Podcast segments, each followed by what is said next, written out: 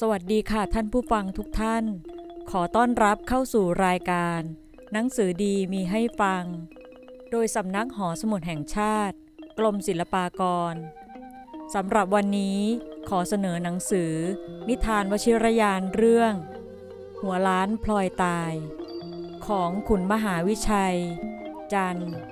จากวชิรยานวิเศษ ปีที่ 9 ฉบับที่ 8 วันที่ 21 ธันวาคม รัตนโกสินทร์ศก 112 หน้า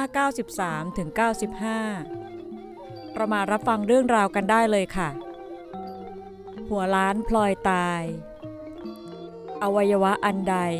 ที่ตั้งอยู่สูงกว่าอวัยวะทั้งปวง อวัยวะนั้นโดยบัญญัติท่านเรียกว่า หัว หรือศีรษะ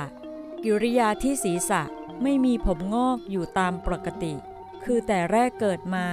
ก็ไม่มีผมทีเดียว หรือมีผมมาแต่เมื่ออายุยังน้อย ครั้นอายุมากเข้า แล้วเกิดโรคภัยสิ่งใดขึ้นที่ศีรษะ หรือโดยธรรมดาที่จะพึงเป็นดังนั้น และทำให้ผมไม่มีในศีรษะ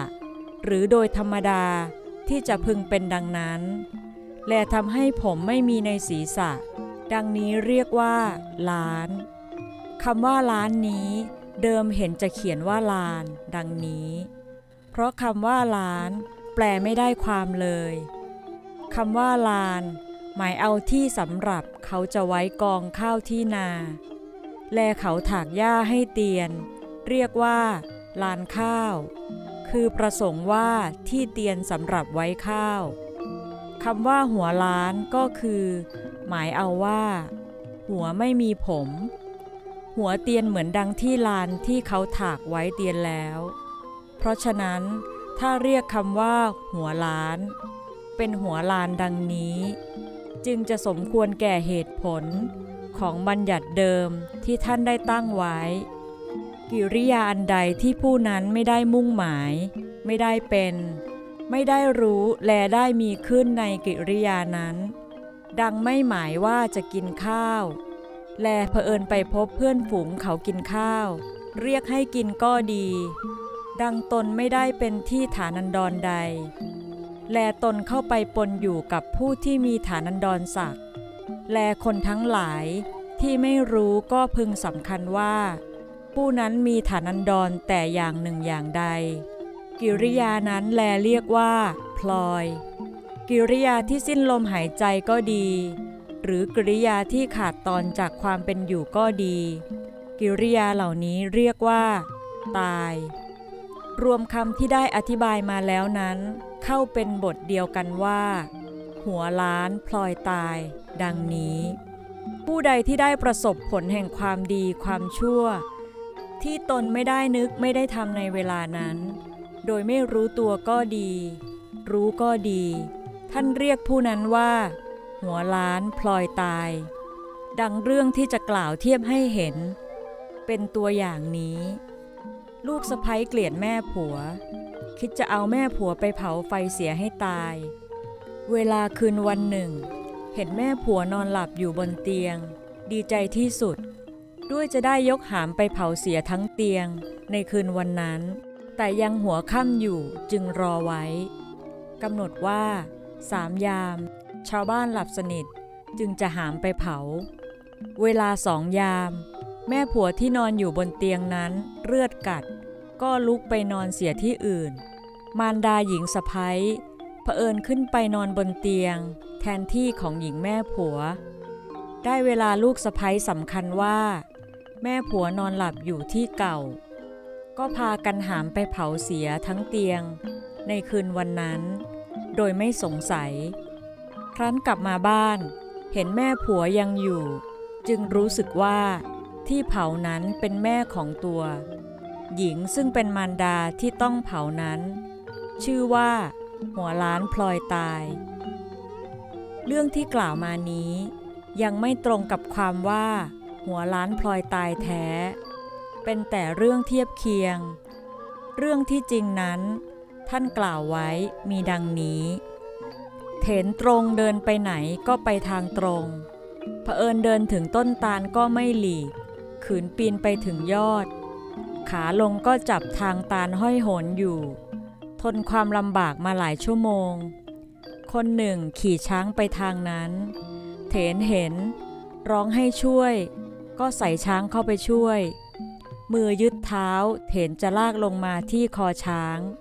เผอิญใบตาลแห้งดังเสียงโครมคลาม ช้างตกใจตื่นวิ่งไปโดยแรง คนขี่ช้างก็เลยเหนี่ยวเท้าเถน แขวนตรงเตงเข้าอีกเป็นสองคน หัวล้านสี่นายเป็นเพื่อนรักกัน เดินไปทางนั้น เถนนั้น คนผู้ขี่ช้างก็ร้องให้ช่วย หัวล้านสี่คนร้องถามไปว่า จะให้ช่วยอย่างไร เถนบอกว่า ให้เอาผ้าผูกคอกันเข้าทั้งสี่คนทำเป็นเปลอยู่กลาง จะได้โจรลงไปบนเปล หัวล้านทั้งสี่ก็ทำตาม เถนก็โจรลงมาถูกเปลผ้า ด้วยกำลังแรงก็ตวัดเอาหัวล้านทั้งสี่คน หัวโดนกันตาย แลเถนกับผู้ขี่ช้างไม่ตาย มีความกลัวต่อโทษ สองคนจึงหามเอาผีหัวล้านทั้งสี่คน ไปทิ้งไว้ที่ท้ายสวนของหญิงไม้คนหนึ่ง ครั้นหญิงมาสวน พบผีหัวล้านทั้งสี่นอนตายเรียงกันอยู่ ก็กลัวจะเกิดความว่าฆ่าคนตาย จึงอุบายเอาผีไปซ่อนเสียสามผี ให้คงอยู่แต่หนึ่งผี แล้วไปบอกแก่ทิศศึกใหม่คนหนึ่ง ให้เอาผีไปเผาเสีย และสัญญาว่า ถ้าเผาผีให้ไหม้หมดแล้ว จะยอมเป็นเมีย ทิศศึกใหม่ดีใจ ด้วยตัวมุ่งหมายหญิงไม้คนนี้มานานแล้วศพเหมาะเข้าเหมือนดังเกาแผลถูกที่คัน ก็รีบเอาผีหัวล้านไปเผาเสียโดยเร็ว จนผีไหม้หมดแล้วกลับมา เมื่อทิศศึกใหม่ลากผีไปพ้นที่นั้นแล้ว หญิงไม้ก็ไปลากผีมาทิ้งไว้อีกเป็นที่สอง เป็นลำดับจนถึงครั้งที่สี่ครั้นทิศึกใหม่กลับมา ได้เห็นผีหัวล้านคล้ายที่ได้เอาไปเผาแล้วนั้นยังนอนอยู่ นึกประหลาดในใจว่า ผีนี้ชะรอยจะกลับเกิดได้อีกเป็นแน่ ก็ลากเอาผีนั้นไปเผาเสียอีกทอยกันทั้งสี่ศพเมื่อเผาผีหัวล้านคนที่สี่ไหมเป็นเท่าหมดแล้ว ก็เดินตามทางมา เวลานั้น พอตาแก่คนหนึ่งศีรษะล้าน คล้ายกับล้านทั้งสี่ที่เผาแล้วนั้น ตัวเปื้อนผ่านมอกลอก เดินสวนทางมา ทิศศึกใหม่ได้เห็นสำคัญว่า ผีหัวล้านที่ตนเผาแล้วถึงสี่ครั้ง กลับคืนมาจะไปนอนที่เก่า จะทำความลำบากให้ จึงตรงเข้าไปช่วยข้อมือตาแก่เผาถ่านขาย ร้องตวาดว่า หัวล้านนี่ดื้อจริง ข้าเอาไปเผาถึงสี่ครั้งแล้ว ยังกลับมาได้อีก ดูดู ตัวยังเปื้อนถ่านไฟมอกลอกเป็นรอยไฟลนอยู่นี่ แกจะทนไฟไปถึงไหนเล่า ตาแก่เผาถ่านไม่รู้ทางเหนือทางใต้ ตกตะลึงแลดูหน้าถ้าโกรธเต็มประดาสำคัญว่า เจ้าภาษีถ่านจะจับไปทำโทษ ก็สะบัดมือหลุดวิ่งหนีไป ทิศศึกใหม่ก็รีบวิ่งตามไป ทันเข้าก็เข้ากอดรวบรัดไว้ทั้งสองมือ ตาแก่ดิ้นจะหนีไปเท่าไหร่ก็ไม่หลุด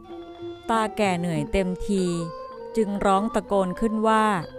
โทษข้ามีอย่างไร จึงต้องจับกลุ่มดังนี้ทิศศึกใหม่ไม่พูดว่าอย่างไร ด้วยมั่นใจว่า ผีหัวล้านที่ตนนำไปเผา แล้วกลับมาได้อีก ก็ปล้ำปลุกเอาไปเผาจนได้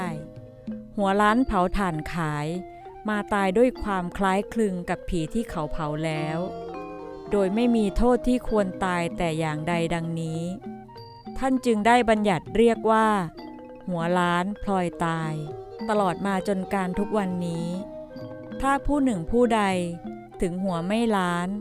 แต่ว่าได้รับวิบากเช่นกล่าวแล้วนี้ เขาเรียกว่า หัวล้านพลอยตาย เหมือนกันแล หัวดื้ออดต่อสู้ ไฟลน ล้านเลียนฝ่ายข้างขน บาปร้าย ปลอยดับมลายชน เปล่าเหตุ ตายสนิทในเพลิงคล้าย เพื่อนล้าน สี่เกลอ หัวล้านแรกติดดื้อ ดูเบา ล้านจึงถูกเต็มเป่า ป่นปี้ พลอยพาเพื่อนล้านเขา คนใช่ ผีแฮตายตัดชีวาดนี้ ดั่งถ้อย ตูแถลง จบลงไปแล้วนะคะสำหรับนิทานวชิรยาน และโปรดติดตามรายการหนังสือดีมีให้ฟัง ได้ในครั้งต่อไป ขอบคุณค่ะ